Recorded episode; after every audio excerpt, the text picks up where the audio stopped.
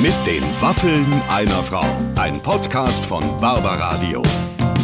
Das Radio von Barbara Schöneberger. Herzlich willkommen zu einer neuen Ausgabe mit den Waffeln einer Frau heute. Und ich denke, da liege ich nicht falsch, das zu sagen, begrüßen wir in unserer Show einen echten Weltstar. Mein Podcast-Producer Clemens und ich sind voll des Lobes für einen jungen Mann. Felix Jen heißt er, der tatsächlich die Welt zum Tanzen bringt. Ähm, sag mal, Clemens, äh, Felix Jen ist wirklich, ist genau der Junge, den man an seiner Seite haben möchte, oder? Der Typ ist absolut super und ich war wirklich, Barbara, das darf ich mal kurz erzählen, ein bisschen gespannt, weil ich so vor einem Jahr was über Felix Jähren recherchieren musste für ein anderes Projekt und es war fast nichts über den rauszukriegen. Über der erzählt gar nicht so viel. Aber heute, ich meine, du hast es wirklich geschafft, ne? Also äh, von von seinem ja, Gig vom Brandenburg, Brandenburger Tor zum Ferienlager, äh, warum er in Indien nur Bananen isst oder selbst, dass er schon mal Nacktbilder mit dem Handy verschickt hat, wird er nachher preisgeben. Und am Ende, Barbara, resumierst du ja so ein bisschen, sagst du den schönen Satz, Felix, ich bin zufrieden mit dir. Und mit dem Gespräch kann man auch zufrieden sein, oder? Ja, er ist wirklich, also dem hörst du so zu und es ist stimmig, ja. Es gibt ja so viele, die erzählen, ich esse kein Fleisch und ich mhm. trinke keinen Alkohol und ich, äh, ich, äh, ich, ich pflanze jeden Tag einen Baum und manches klingt dann auch so aufgesetzt und der lebt, glaube ich, ganz stimmig so und sehr bewusst mit sich und ähm, er ist irgendwie, ich, ich finde es ein guter Mensch. Und ähm, äh, wenn, wenn ihr wollt, dann äh, habt ihr jetzt die Möglichkeit, da reinzuhören. Vorher haben wir allerdings äh, noch einen kleinen Sponsor, der natürlich unbedingt zu Wort kommen muss. Nie kein Sponsor, nur ein kleiner Podcast-Tipp von mir. Aber bitte mit Schlager. Ein Podcast, bei dem sich die Großen des Schlagers die Klinke in die Hand geben, also die wir natürlich zwischendurch immer wieder desinfizieren, ist klar. Ich mach mal ein bisschen Name-Dropping. Eloy de Jong war da. Der legendäre große Roland Kaiser. Die Jungs von Vox Club haben tatsächlich alle in unser kleines Studio reingepasst. Nick P., Vanessa Mai, die mindestens genauso legendäre Nicole oder eine meiner Lieblingsfolgen, Kerstin Ott, weil die Frau ist so sympathisch und entsprechend sympathisch ist auch die ganze Folge geworden. Und dank unserer beiden Moderatoren, Annika Reichel und Julian David, werden das keine normalen Standardinterviews, sondern weil die beiden viele Stars einfach schon über Jahre kennen, werden die halt einerseits auch mal ja ein bisschen privater oder auch ein bisschen dreister. Bei einer der aktuellen Folgen zum Beispiel mit Annie Perker ich sag mal so, es gibt viele Möglichkeiten, jemanden zu fragen, ob er schwanger ist.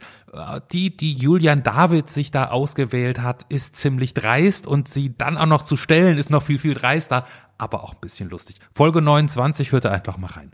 Also, wenn ihr auf Schlager steht, aber nicht so in verstaubt wie früher, sondern in frisch, modern und mit Augenzwinkern, dann empfehle ich euch wirklich einen Blick entweder in die Barbaradio App, da haben wir nämlich aber bitte mit Schlager für euch schon als Service reingemacht, direkt neben dem Barbara Podcast, oder ihr schaut bei Spotify, iTunes und Co. Da sind wir natürlich auch überall verfügbar. Aber bitte mit Schlager, ich leg's euch wirklich ans Herz, hört einfach mal rein, wenn ihr da Lust drauf habt. Und ansonsten äh, war's das schon von meiner Seite aus, Frau Schöneberger. So, jetzt geht's aber los mit einem wirklich spannenden und herzerwärmenden Gespräch aus der Quarantäne, kann man sagen. Ja, er ist ja zurückgezogen in seinem Haus an der Ostsee und so wie es für mich klang, hat er tatsächlich ähm, schon sehr lange keinen anderen Menschen mehr gesehen. Viel Spaß mit Felix Jen. Heute sehr, sehr aufgeregt in der Leitung. er ist einfach so viel Publikum nicht gewöhnt.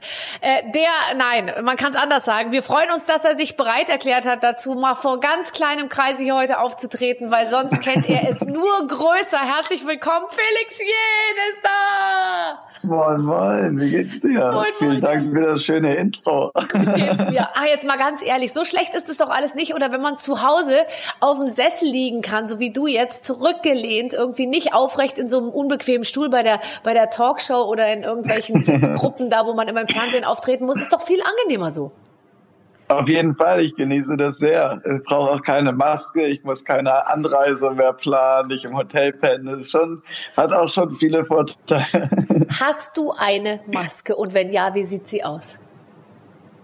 Nee, ich habe keine Maske. Ich meinte gerade eine Maske im, äh, so. Sinne von Schminke bei Interviews.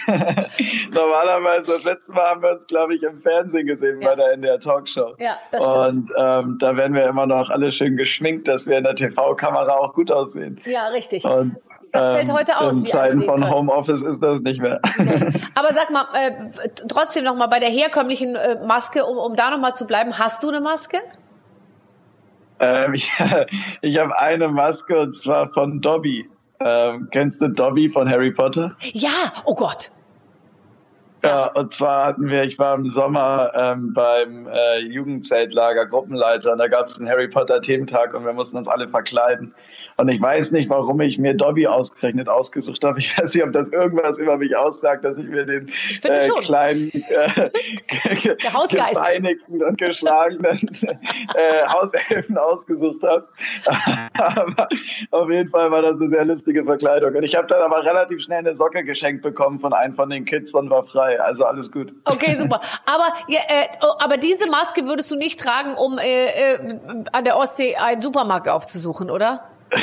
Nein, ich glaube, äh, dann ziehe ich noch mehr Aufmerksamkeit auf mich. Ah, Sehr lustig. Da kommt wieder der verrückte Felix Jen. Ja, er will unbedingt Aufmerksamkeit.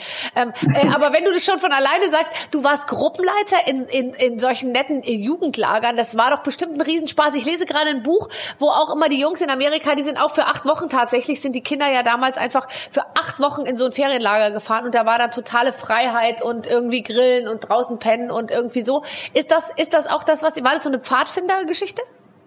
Ähm, ja, das war ähm, Pfadfinder würde ich jetzt nicht sagen, aber schon schon ein bisschen hat es den Vibe mit Lagerfeuer und äh, man organisiert halt gemeinsam Spiele und Aktionen und Wanderungen und wahrscheinlich ist es schon ein bisschen Pfadfinder-Vibes. Ich weiß gar nicht, was definiert eine Pfadfinder-Freizeit? Was muss man dafür tun, um offiziell als Pfadfinder zu gelten? Ich muss ehrlich sagen, ich war ja nie dabei, wenn sich die Pfadfinder getroffen haben. Dürfen da überhaupt Mädchen mitmachen? Ich glaube, das war doch immer nur so eine, ich weiß, ich glaube, da sind Mädchen gar nicht nee, erlaubt. das war schon, Aber das schon heißt, sehr wenn ich mit dir in den großen Wäldern Mecklenburg-Vorpommerns irgendwo äh, äh, verschollen wäre, ähm, dann könntest du ein Feuer machen? Nee. Okay, ja dann lass es. Das war schon eher so mit Zeltplatz und wir hatten auch Autos und sind einkaufen gefahren. Ach so, ich dachte, du gehst jetzt los und sammelst aus einem selbst gebastelten Weidenkörbchen erstmal ein paar Beeren, bevor du dann Feuer machst und selbstverständlich mit einem Wurf das Zelt irgendwie so. ganz so, ganz so idyllisch war es dann doch nicht. Okay. Aber was hast du aus der Zeit mitgenommen? ähm, viel Freude und Ruhe. Also es war echt, ich habe mich sehr wohl gefühlt. Auch ein Gefühl von Zugehörigkeit und Gemeinschaft. Das ist sehr schön, wenn man einfach isoliert von der Außenwelt ähm, auf so einem Campingplatz die Zeit verbringt. Das stärkt einfach unglaublich das Gemeinschaftsgefühl und man ist füreinander da und in, in seiner kleinen Blase. Ähm, und einfach auch total viel schöne, ehrliche Emotionen und Dankbarkeit, auch wenn man dann halt mit den Kids auch viel spricht und sich besser kennenlernt und gemeinsam spielt, ist einfach sehr ehrlich, sehr direkt und ähm, sehr nah und ähm, ein sehr schöne, sehr schönes Gefühl, eine sehr schöne Energie. Du hast ja wahrscheinlich äh, da noch andere, waren ja wahrscheinlich andere Leute, die da auch noch als Gruppenbetreuer oder so gearbeitet haben. Sind das Leute, mit denen man dann heute noch Kontakt hat oder hast du dafür gar keine Zeit mehr? Doch, auf jeden Fall. Ich kannte die auch teilweise schon ähm, vorher. Ich bin da reingekommen mal über die ähm, Freundin von meinem Bruder, die Aha. das gemacht hat. Und die hat mich vor zwei Jahren das erste Mal dann so mitgenommen und dann konnte ich mal reinschnuppern. Vor zwei und, Jahren? Ähm, dann hat's mir so, wie bitte? Vor zwei Jahren. Vor zwei Jahren habe ich das gemacht im Sommer und dann letzten Sommer nochmal äh, die ganzen Zeit noch. Da war, bist du ja, da, da warst du ja schon äh, weltbekannter Star-DJ und Millionär. Das heißt, du bist dann immer noch mal im Wald rumgelaufen und hast irgendwie so ein Jugendcamp gemacht. Das finde ich ja total cool. Ja, ich glaube, genau deswegen hat es mir wahrscheinlich so viel Spaß gemacht, weil es der Kontrast war. Letztes Jahr bin ich nach dem CSD habe ich gespielt in Berlin am Brandenburger Tor als Headliner und bin dann am nächsten Morgen ins äh, Zeltlager gefahren. Das war mega. Der Kontrast ist unglaublich. Oh, ist das abgefahren. Das finde ich ja toll. Und aber die ke- kennen dich da alle ja. Die, die Kinder kennen dich. Ja, schon. Nicht alle kannten mich sofort, ähm, aber viele kannten mich und ähm, das war aber überhaupt kein Problem. Das war dann teilweise kurze Aufregung. Es gab einen Moment, der war ein bisschen ungünstig, dass dann irgendwann eine Bravo gekauft wurde. Klar, ist ja ein Jugendzeltlager und da gibt's die Poster und so. Und ich hatte ausgerechnet eine Doppelseite zum Thema Selbstliebe in der Woche in der Bravo. Und dann war da manche Kids, die es vorher nicht gecheckt haben, war so, Das ist Felix, unser warum sagst du nicht, Gruppenleiter." dass du berühmt bist? Äh, das bist ja du. Ich so, äh, jo, die Bravo packen wir jetzt mal zur Seite, lass uns wieder Fußball spielen gehen. Ja, ich weiß. Ja, manchmal ist es dann einmal Geld. Ich meine, mit, mit manchen Leuten redet man eigentlich, äh, redet man ja dann ganz äh, normal so drüber, was man sonst so macht. Aber manchmal gibt es auch so Situationen, wo es einem echt unangenehm ist. Ich finde es noch schlimmer, wenn Leute einen absolut nicht kennen und einen dann die ganze Zeit ausfragen, ob man denn jetzt wirklich so berühmt ist oder ob man das nur so tut, als ob irgendwie. Das äh, finde ich dann auch ganz schrecklich, wenn man dann so, so aufzählen muss, was man schon alles gemacht hat, weil man dazu genötigt wird und so. Das ist, äh, das mhm. ist, äh, das ist tatsächlich. Aber ich finde es ja bei dir, also entschuldige, wenn ich das jetzt sage, aber du bist natürlich ein Star, aber du bist ja, du lässt ja viel deine Musik sprechen. Also es ist ja nicht so, mhm. dass du die ganze Zeit, also du bist natürlich in den Videos und so, man kennt dich schon, aber also ich glaube, du hast gemessen an deinen wahnsinns kommerziellen Erfolg, könntest, ist dein, hast, hast du eigentlich ja das Glück, dass man vielleicht nicht überall jetzt genau weiß, wie du aussiehst, oder? Oder ja, auf jeden Fall. Das ist auf jeden Fall ein riesengroßer Vorteil, dadurch, dass ich einfach nicht so viel im Fernsehen bin. Also ich mache schon ab und zu Talkshows und Fernsehauftritte und Interviews, aber eigentlich auch immer nur, wenn ich wirklich was zu erzählen habe und wenn es auch ein, irgendwie einen Zweck erfüllt und ich sage, okay, jetzt lohnt sich der zusätzliche Gesichtsbekanntheitsgrad wirklich, um die Message rauszukriegen. ähm, also ich habe bisher halt noch keine irgendwie Jury-TV-Show oder sonst sowas gemacht, wo es halt wirklich darum geht, dann das Gesicht in jede Kamera zu halten.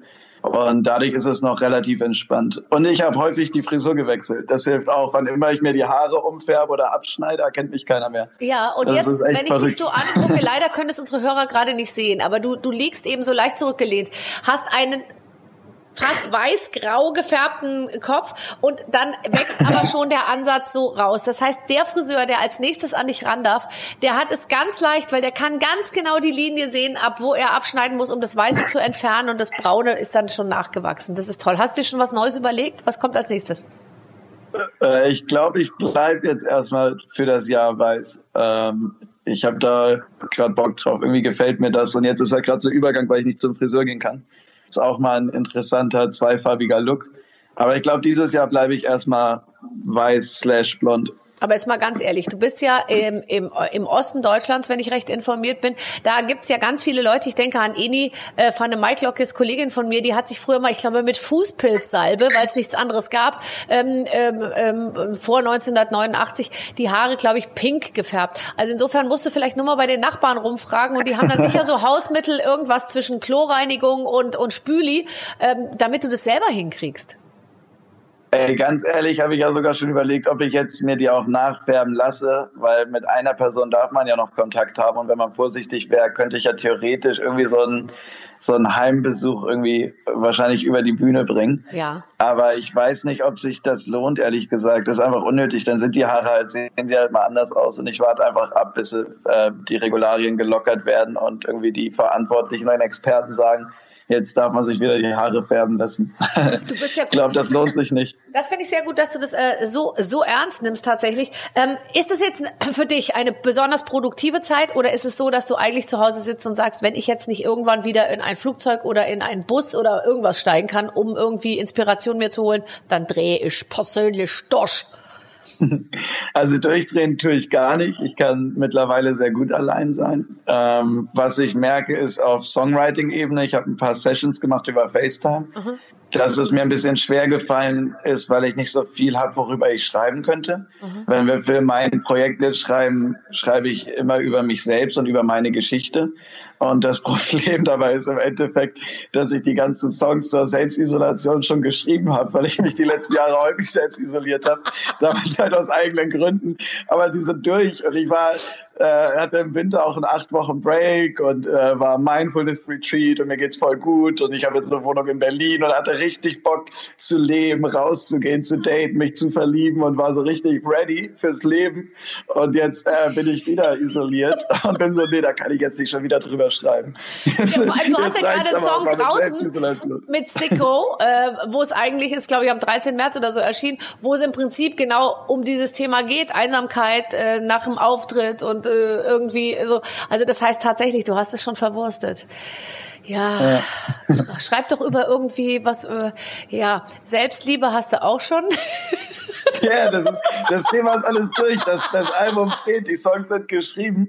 Ich habe das alles schon durchlaufen und jetzt kam eigentlich so die Zeit, ich gehe in den Club und feier und verlieb mich irgendwie. Aber das äh, muss halt dann auch vielleicht erstmal passieren. Mal gucken, irgendwann ist, doch, ist, es hoffentlich wieder soweit. Das ist doch sehr gut, dass du das jetzt schon mal hier ankündigst. Also alle, die Interesse haben, ähm, können sich ja schon mal bereithalten und sich so ein bisschen, ähm, wie soll ich sagen, ja, ich glaube, du bist ja breit aufgestellt. Also insofern ist es alles irgendwie möglich. Die sollen sich einfach bereithalten und sobald du hier die Stadtgrenze überschreitest, dann machen wir eine kurze Nachricht ja, hier. Sobald wir wieder vor die Tür dürfen, Alter, haltet euch äh, bereit in Berlin, da geht's richtig rund.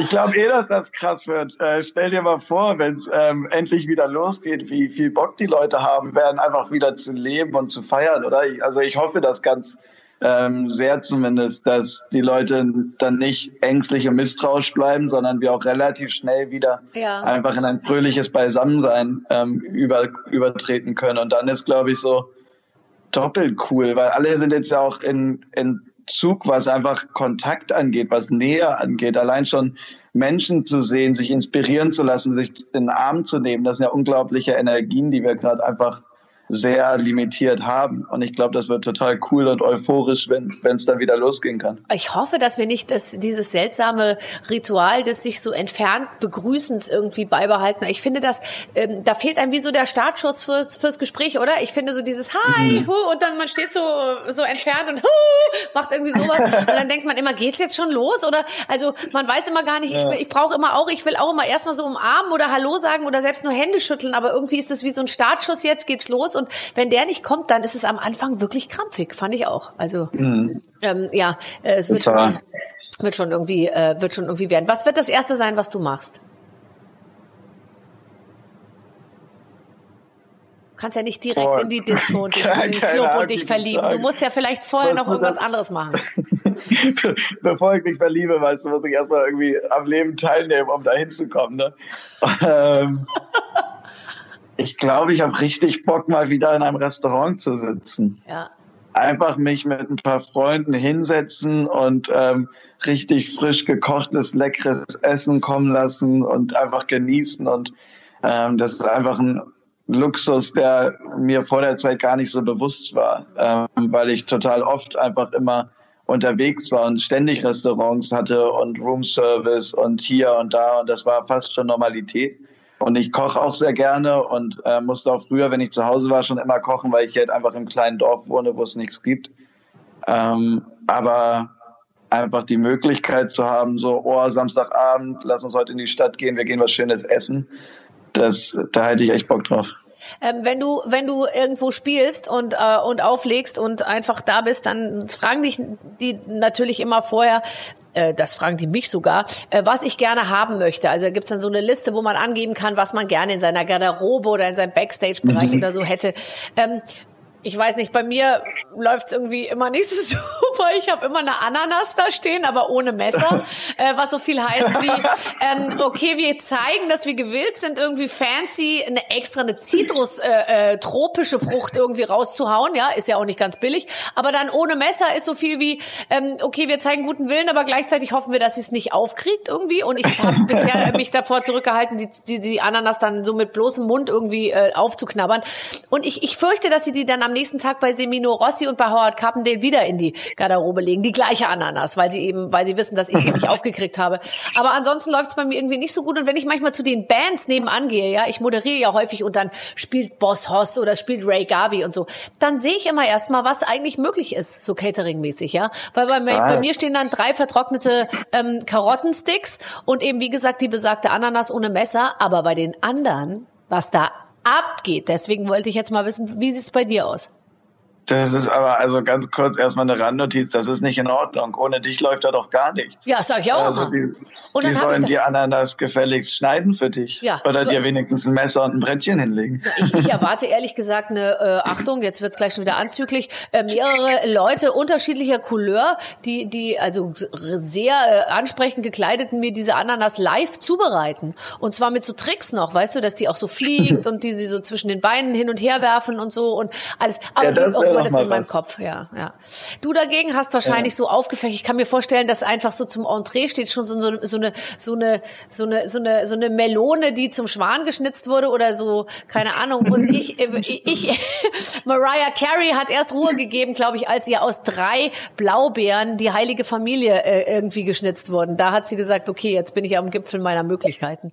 Okay, wow. ähm, nee, bei mir ist relativ, also ich habe schon viel, aber es ist alles relativ bodenständig, würde ich behaupten. Obst habe ich immer Bananen auf dem Rider, Aha. weil das Praktische an Bananen ist, dass die mit einer Schale kommen und deswegen immer sauber und frisch sind Aha. und man sie aber leicht aufkriegt. Aha. Das ist super, weil ich hatte irgendwann mal einen Obstteller und dann war ich aber in Indien beim Festival und war mir halt nicht so sicher, ähm, mit was für Wasser jetzt irgendwie die das Obst gewaschen haben. Und da ist man immer extrem vorsichtig, um keinen Durchfall zu bekommen noch ja. vorm Auftritt. Ja. Ähm, und dann geht das nicht so einfach. Deswegen bin ich immer noch Bananen übergegangen.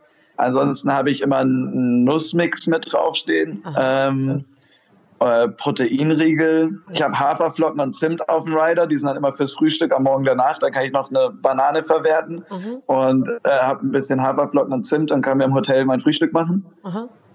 Ähm, Wasser habe ich extrem viel auf dem Rider. Ja. Äh, Kerzen.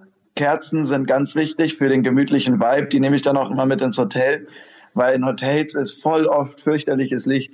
Und ich finde das immer so ungemütlich. Und wenn man sich aber auf dem Nachttisch einfach so zwei, drei Kerzlein anmacht und noch ein bisschen liest, ist das halt viel, viel gemütlicher auf einmal. Fühle ich mich gleich wie zu Hause. Ehrlich, das finde ich ja interessant. Also da würde ich im Leben nicht auf die Idee kommen, mir noch Kerzen auf den Nachttisch zu stellen. Wenn ich ins Hotel gehe, äh, schminke ich mich ab, gut. Und dann, das sind so 45, 50 Minuten, sag ich mal. Und dann, dann ziehe ich mich nackig aus und lege mich ins Bett und schlafe. Da käme ich jetzt nicht auf die Idee, noch eine Kerze anzuzünden. Da würde ich jedes Hotelzimmer abfackeln, weil ich einschlafen würde. Und das Ding würde fröhlich irgendwie runter sich ins Buchenholzfurnier einbrennen. Was, was, wo ich immer Angst habe, ist, dass die Rauchmelder irgendwann angehen, wenn ich so eine Kerze auspuste. Ja. Die, die qualmen ja manchmal auch so nach. Ich bin einmal direkt mit Spucke am Start und mache den doch ganz schnell aus. damit, damit, damit das Ding auch so lange qualmt und der Rauch irgendwie noch irgendeinen Rauchmelder auslöst. Das ist natürlich so ein bisschen der Struggle daran, aber sonst ist das nice. Und ich habe auch seit jetzt schon zwei Jahren mittlerweile, ist schon fast eine alte Geschichte, aber ist immer noch gut, glaube ich, äh, Alkohol auf dem Rider stehen, weil ich selbst trinke, äh, bei Auftritten habe ich noch nie getrunken, mittlerweile trinke ich gar nicht mehr. Aha. Und ähm, hatte aber mal in Südafrika, war das in Kapstadt beim Ultra Music Festival, mein Bruder mit dabei, der ist mit ähm, runtergeflogen und wir haben danach noch eine Safari gemacht und Urlaub gemacht. Und er kam halt zu meinem Backstage und war so, yo, Felix, kann ich ein Bier haben? Ich so, pff, ich habe Wasser.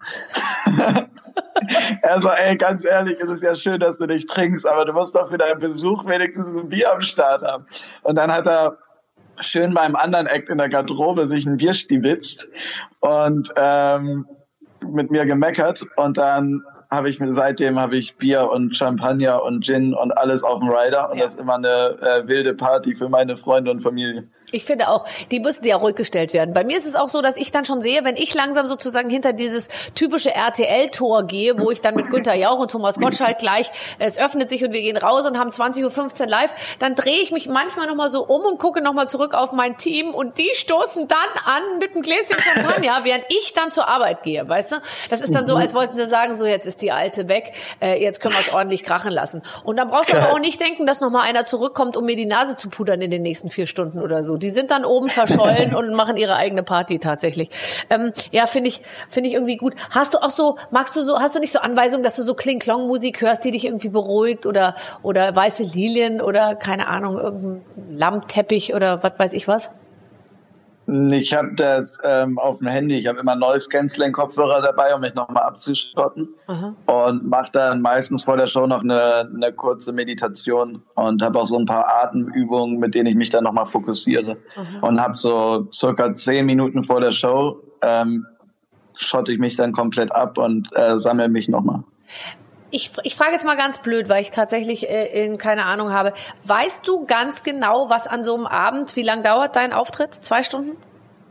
Äh, kommt drauf an, von äh, manchmal zwei Stunden. Ich habe auch drei, vier Stunden Sets gehabt. Manchmal ist auch nur 45 Minuten. Das ist voll eventabhängig. Äh, weißt du ganz genau, was dann da passieren wird? Hast du das alles da, da in deinem Kopf? Hast du es irgendwo dir aufgeschrieben, was du spielst, wie du es spielst? Oder passiert es dann?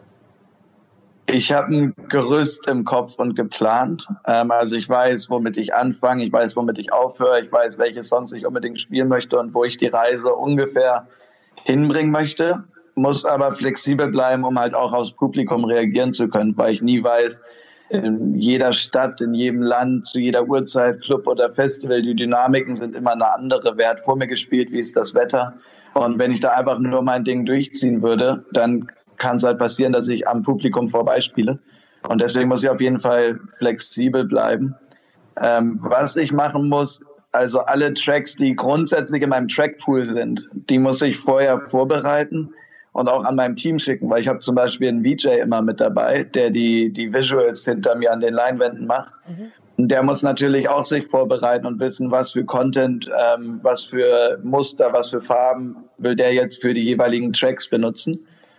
Und dann haben wir eine Software, die analysiert, was bei mir auf der Bühne auf den Playern passiert und ihm das zum Front of House ähm, überträgt, wo er dann sieht, okay, jetzt hat er sich aber umentschieden und als nächstes spielt er doch äh, cool. Und eigentlich spielt er doch jetzt immer Ain't Nobody und dann muss er halt ganz schnell die, den, den Visual Content für cool raussuchen, weil er kann ja nicht einfach die, die, den Content vom anderen Song dann an die Wand werfen. Ja.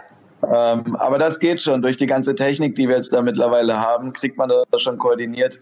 Und ich kann auf jeden Fall flexibel bleiben. Aber es gibt natürlich spannend, so die Momente, die vorgeplant sind. Ja, aber ist das ist wirklich, ich finde auch in meinem Job tatsächlich, die ich ja auch auf einer Bühne stehe und Leute unterhalte. Und das kannst du eben nicht am Reißbrett drei Tage vorher zu Hause am Schreibtisch dir alles überlegen und dann danach Schema F irgendwie abfeuern. Es ist echt genau wie du sagst. Wo sind wir? Sind da mehr Männer oder Frauen? Wie alt sind die? Gehen die da gerne hin? Ist das eine, was ist das für eine Veranstaltung? Ist die einmal im Jahr? Freuen die sich da drauf oder müssen die dahin? Das sind ja alles so Aspekte, die man irgendwie einarbeiten muss und da musst du wirklich drauf ja. eingehen. Das finde ich immer das Spannende zu sehen. Gehen die mit? Wollen die das oder mehr das oder so? Und dann muss man drauf reagieren und das finde ich ist eigentlich so der, für mich der spannendste Punkt in meiner Moderationsarbeit. Und so ist es ja dann bei dir offensichtlich mhm. genauso. Auf jeden Fall, ja. Also, man sagt, die, die Crowd lesen, ja. sagt man unter DJs. Gibt's das auch mal, dass, das halt dass du die Crowd äh, total falsch liest oder dir es völlig anders vorgestellt hast und das, was mal nicht funktioniert? Oder ist das in deinem, ab deinem Niveau passiert sowas einfach nicht mehr? Doch, auf jeden Fall. Ich hatte das vor zwei Sommern, 2018 war es, glaube ich, auf Mykonos, habe ich im Cavo Paradiso, heißt es, glaube ich, so ein legendärer Club auf Mykonos, ähm, aufgelegt und hatte so meine Show mir überlegt und meinen Sound und meine Songs und habe dann festgestellt, dass einfach im Club der Altersdurchschnitt mal locker zehn Jahre älter war als sonst und halt einfach total viele in diesem Club waren, die halt da seit 10, 20 Jahren hingehen und das ist so legendär mit Open Air und dann kann man da die Sonnenaufgänge gucken am Meer und das war halt viel, was auch einfach unabhängig vom DJ für die Location und für den Laden da war und die halt ein viel einen hausigeren Sound gewohnt waren. Und ich war halt so, okay, da habe ich jetzt ungefähr fünf Lieder, die passen. Und was mache ich dann? Oh und dann habe ich halt echt so über meine vier Decks, ich war die ganze Zeit nur beschäftigt, durch alte Playlisten zu scrollen. Wo finde ich noch ein Lied, was passen könnte? Da hatte ich auf jeden Fall einen richtig stressigen Abend. Vielleicht irgendwas und, von der Jackson Family.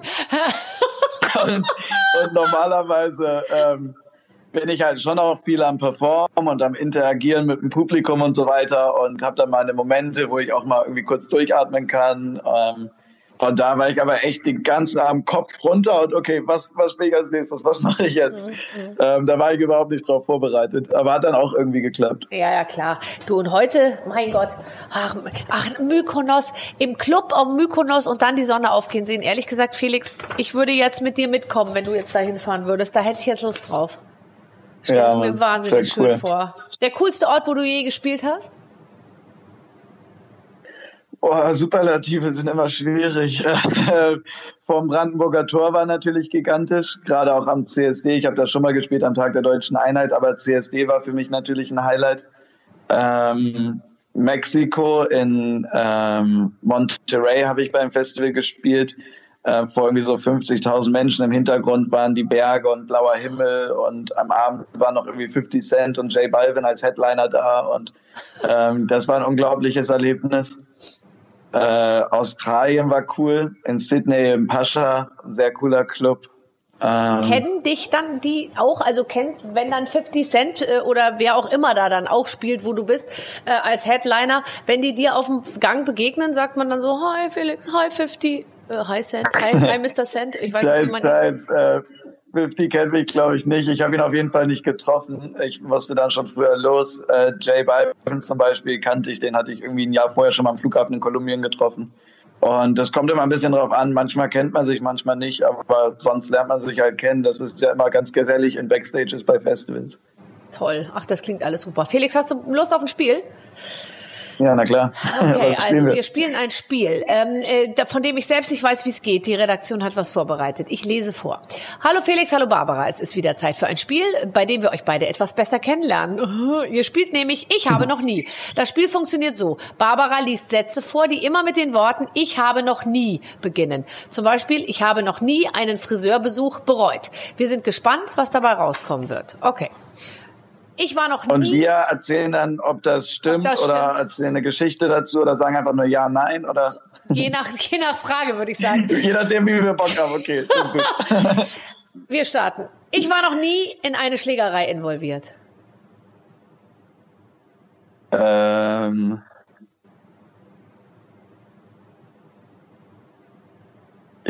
Ja, ich glaube, das stimmt. Ich, glaub, ich war noch nie in eine Schlägerei involviert. Ich war schon mal irgendwie in der Nähe oder hatte schon mal einen Kumpel, der involviert war oder so.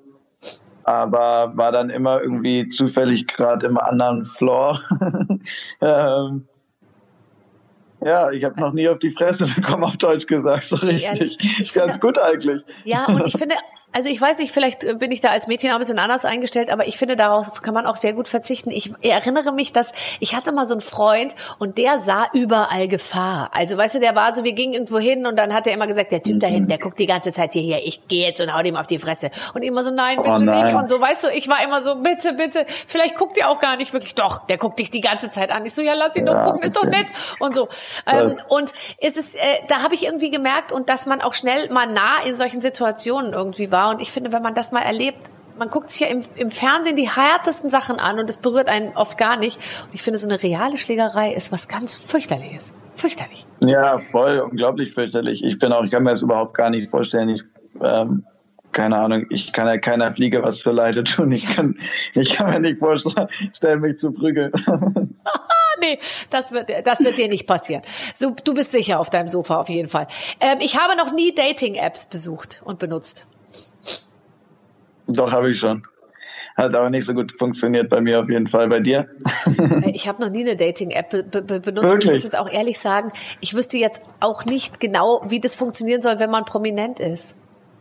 Ja, ich gehe doch nicht als Prominenter mit meinem Foto da rein und sage, ich brauch's mal wieder. Also ja, ich habe mal, ich habe es mal probiert und dann war es auch tatsächlich so, oh, ich fand dich aber mit blonden Haaren hübscher. Und da war ich ja. so, fuck, okay, du schon mal nicht. nee. Nein, das funktioniert nicht. Es gibt ja äh, Raya, heißt die, glaube ich, eine App, die angeblich so für Promis ist, die ein bisschen exklusiver ist, wo man eingeladen werden muss. Aber da wurde, glaube ich, mittlerweile auch schon jeder Zweite eingeladen. Also ist auch nicht so exklusiv. Oh, das ist ja interessant. Aber wie heißt das? Äh, Raya. Ah, da, ich, ich frage für eine Freundin. ich, hab, ich frage für keinen Pflaume. Ich habe überlegt, mich mal einladen zu lassen, aber dann dachte ich so, als ich gehört habe, wer da schon alles hat, dachte ich, na, so exklusiv ist die App wohl doch nicht. Das ist ja toll. Stell dir mal vor, du gehst da rein und dann sind da nur Kerner, Kai Pflaume, Birgit Strohwange, ähm, irgendwie äh, ja, das ist, das ist Mark Forster ganz heimlich. Ja. nee, nee. Also wir müssen es anders machen. Es ist hart, es ist hart, prominent zu sein. Aber ich glaube, man, du musst weiterhin auf den dunklen Club zurückgreifen, sage ich dir. ja. Er ist aber auch nicht hart. Es hat Vor- und Nachteile. Aber klar, sicherlich einer der Nachteile. Ja. Ich habe noch nie zwei Nächte hintereinander durchgemacht. Das ist hart. Nee, das habe ich noch nicht. Ich brauche viel zu viel Schlaf dafür. Eine Nacht schon häufiger, aber die zweite würde ich nicht packen. Ich nehme halt auch keine Drogen, ja. deswegen ist das ein bisschen schwierig. Äh, würde ich auch sagen, ohne Drogen wahrscheinlich nicht möglich und macht dann auch gar keinen Spaß. Also ich wüsste auch nicht, was einen dann noch kicken soll irgendwie. Man ist ja schon am Nachmittag nach der ersten durchzechten Nacht so fertig, dass man diese, ich finde diese Mischung aus äh, äh aus äh, aus aus völliger Schwäche, Durchfall, Magendings und ich weiß nicht irgendwas ist ist nun wirklich, also äh, ich kenne Was du alles kriegst bei Schlafentzug, das ist ja unglaublich. ich habe noch nie ein Nacktbild verschickt. Ähm, doch, habe ich auch schon. Aber wäre ich mittlerweile auch ganz vorsichtig mit, ähm, weil, keine Ahnung, wenn das halt dann liegt, ist schon echt doof. Ja, wenn es liegt, dann liegt's halt auch. Aber ich meine, wenn man, jetzt mal ehrlich, wenn kein Gesicht drauf ist, ist es doch eine sichere Sache, oder? So wie du da unten aussiehst, so sehen ja, doch Millionen schon. andere das auch Das auf aus. jeden Fall. Ja. doch, ich überlege gerade, aber ja, doch, ist schon ziemlich sicher. Wenn du dann natürlich deinen Namen drauf tätowiert hast oder irgendwelche anderen verräterischen äh, äh, Sachen implantiert, dann ist es natürlich vielleicht ein bisschen Ja. schwierig. Aber auch dann, nur der Kenner weiß es ja dann. Ja, voll. Ja, voll. okay. Aber ja, du hast recht, das Gesicht darf halt nicht mit drauf sein. Nein. Müssen wir, müssen wir auch nochmal anderen Prominenten sagen, die irgendwie, die das noch nicht so ganz verstanden haben, habe ich das Gefühl. Oh, so, ähm, ich habe noch nie Karaoke gesungen.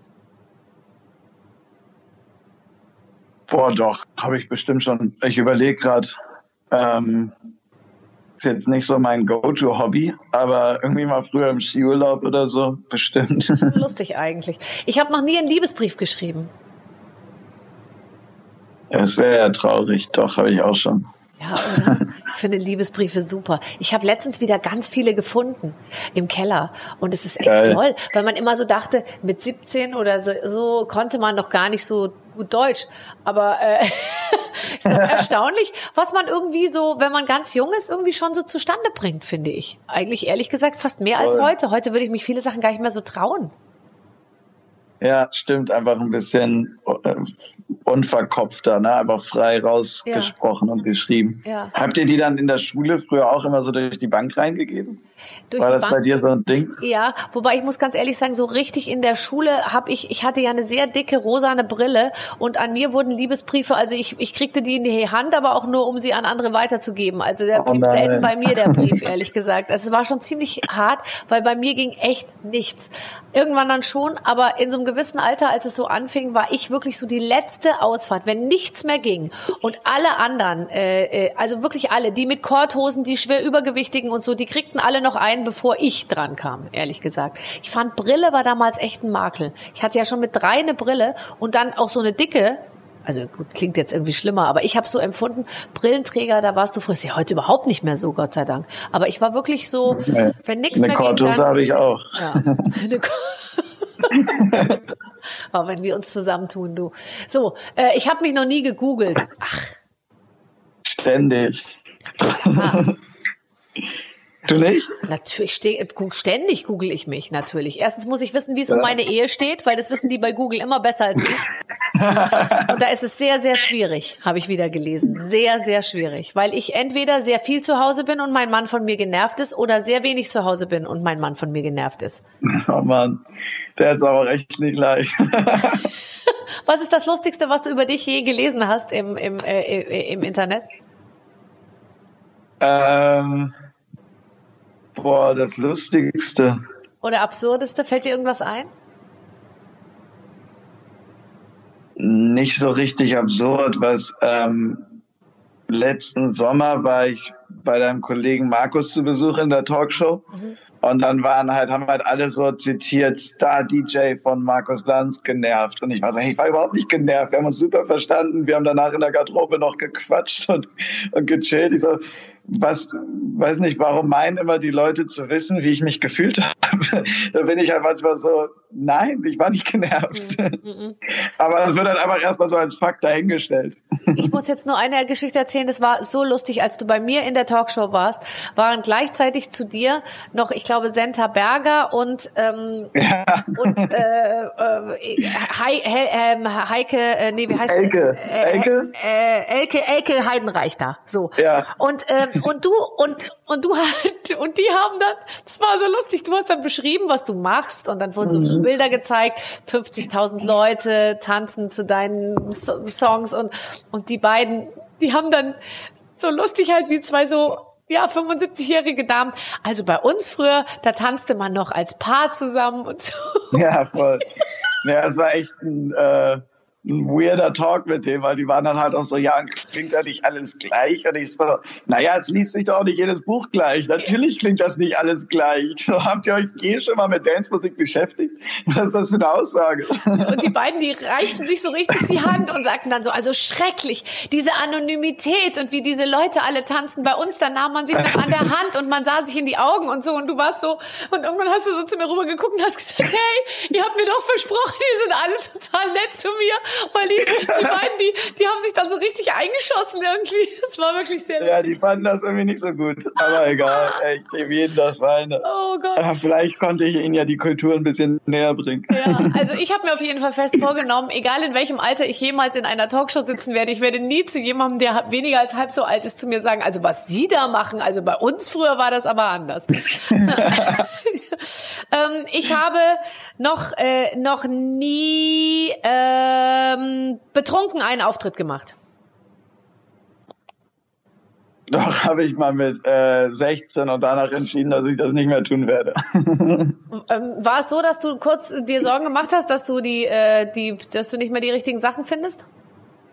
Nee, ich habe äh, ein, zwei Mal Pause gedrückt statt Play. und mich, hat, mich hat am nächsten Morgen freundlich ein Kumpel darauf hingewiesen, dass ich, wenn ich mitsinge, das Mikrofon doch lieber auslassen sollte. Wie viele Leute haben damals zugehört? War so 500 oder so. Es war so eine Abi-Party. Ähm, ich hatte das Gefühl, dass sie alle Spaß hatten. Die hatten natürlich auch alle einen ähnlichen Pegel. Aber ähm, ja, es war nicht so der beste Auftritt meiner Karriere. ich habe noch nie was aus einem Hotel mitgehen lassen. Ja, doch, regelmäßig Seifen und Schlappen. Die Badelatschen kommen oft mit. Ich habe eine ganze Sammlung zu Hause. Schlappen, äh, äh Schlappen damit. Was machst du damit? Ich habe zu Hause eine ganze Schublade damit voll und alle, die mich besuchen kommen, freuen sich immer über Hausschuhe. Aber zwingst du Leute dazu, in Frottischlappen durch dein Haus zu laufen? Ich zwing die nicht, die betteln mich an. Die flehen mich an und sagen, Felix, hast du noch ein paar Frottischlappen? Was für perverse Leute du kennst. Ich weiß nur, ich war mal bei einer Party eingeladen und da habe ich einen ganz tollen Typen getroffen und ich hatte so ganz tolle Stiefel an und einen Rock und ich wollte wirklich, ich dachte also, wenn nichts geht auf der Welt, aber diese Stiefel werden ihn sozusagen auf meine Seite bringen, diesen Mann, ja. Und dann kam man da an und dann war das so eine Wohnung und dann haben die so gesagt, wir haben hier oben super weichen Parkettboden, könnt ihr euch bitte Hausschuhe aussuchen? Und dann musste ich oh mir so Goofy schlappen, ja. Ich, es war, gab Goofy, äh, Snoopy, äh, Mickey Mouse, aber so riesige, weißt du, so riesige. Und dann stand ich da mit meinem Miniröckchen und hatte solche Goofy-Schlappen an. Und der Typ stand mir gegenüber und hatte Mickey Mouse Schlappen an oder Minnie Maus Schlappen. Und dann war es echt schwer, das irgendwie, verstehst du? Da, darüber hinweg Voll. zu arbeiten. Ich hatte tatsächlich eine ähnliche Erfahrung. Letzten Herbst im Oktober war ich in Berlin eingeladen zu einer Silvester-Motto-Party. Dann dachte ich auch, na gut, ich bin jetzt in Berlin, da feiert man halt auch mal im Oktober Silvester. Ich lasse mich mal drauf ein. Und dann äh, bin ich da im Smoking angemessen dem Dresscode hin und hatte auch meine Smokinghose war ein bisschen gekürzt, so angechoppt und dazu Boots, weil ich dachte, na gut, der Look muss schon ein bisschen fresher sein als jetzt einfach ein klassischer Smoking. Und dann war auch so, ja, bitte einmal Schuhe ausziehen. Was, der Look funktioniert nicht ohne Boots. Das geht nicht. Ich kann jetzt hier nicht eine gekürzte Smokinghose mit Socken tragen. aber ja, keine Widerrede. Und dann äh, war ich nicht so zufrieden mit meinem Outfit, aber war trotzdem eine gute Party. Ich liebe, wenn, die, wenn man sagt, der Look funktioniert nicht. Ich habe das auch oft, wenn ich so Ohrringe anhabe oder so eine Kette und dann kommt der Tonmann beim Fernsehen und sagt so, das geht nicht, die Dinger müssen runter, die klappern. Und ich, nee, ganz ehrlich, das komplettiert meinen Look. Wenn ich jetzt die Ohrringe abnehme, ist alles nichts. Oh, Wie sieht das denn aus, wenn du eine zu kurze Smokinghose anhast? Ohne die Stiefel versteht man ja den Sinn nicht. Nein, das, du kannst es ja nicht Sinn. jedem beim Reinkommen erklären. Das geht irgendwie. Ich finde sowieso, wenn man Menschen ihre, ihre die Schuhe wegnimmt, das ist fast schlimmer, als würde man ihnen die Hose wegnehmen. Also es ist ehrlich gesagt, finde ich, Männer ohne, ohne Schuhe, die da stehen und irgendwie auch bei der Kontrolle am Flughafen, weißt du, wenn du die Schuhe ausziehen musst, dann stehen diese riesig großen gestandenen äh, Businessmen vor dir und haben vorne die Zehen so eingeklappt, weil sie verbergen wollen, dass sie ein Loch im, in der Socke haben oder so. Ich finde das derartig entwürdigend. Aber ich glaube halt, styletechnisch sind Schuhe schon echt nicht zu unterschätzen. Ja. Die geben schon das. Fundament, also schon wichtig. Absolut, absolut. Ähm, wenn du äh, äh, äh, gegen Ende jetzt mal noch, äh, wenn du, du hast ja gesagt, du hast, ähm, du hast dich zurückgezogen, Mindfulness Retreat und so, das sind ja so ein bisschen First World äh, Problems, sage ich mal, sich mal wieder zurückziehen und richtig ähm, schweigen. Aber du hast gesagt, du meditierst auch richtig regelmäßig. Mhm. Das habe ich vorher schon angefangen, so vor zwei Jahren. Und ähm, habe das da auch im Retreat natürlich vertieft. Da war dann so richtig jeden Tag vier Stunden Meditation im Schnitt. Und mittlerweile habe ich das geschafft, in meinen Alltag zu etablieren und mache jeden Morgen 20 Minuten Sitzmeditation und abends vorm Schlafen gehen nochmal eine Gehmeditation. Und das hilft mir einfach sehr, ähm, zu reflektieren im Endeffekt, mich besser kennenzulernen, aber auch einfach ruhig zu sein, im gegenwärtigen Moment anzukommen und ähm, mich nicht zu verlieren, halt einfach mit meinen Gedanken auch wirklich hier zu sein. Und ich glaube, dass unser hektischer Alltag, gerade jetzt, wo wir nur zu Hause sitzen, das ist fast noch tückischer, dadurch, dass wir halt so unglaublich viel am Handy sind oder viele zum Beispiel, äh, zumindest. Und ich glaube, es passiert ganz schnell, dass wir mit unseren Gedanken nicht mehr da sind, wo wir uns eigentlich gerade befinden, sondern halt entweder in der Vergangenheit rumwühlen oder in der Zukunft planen und gestresst sind. Und ähm, ich war da sehr anfällig für, natürlich auch mit meinem hektischen Alltag dann. Ähm, und musste einfach Wege finden, damit klarzukommen und damit umzugehen. Und da hat mir die Meditation sehr geholfen.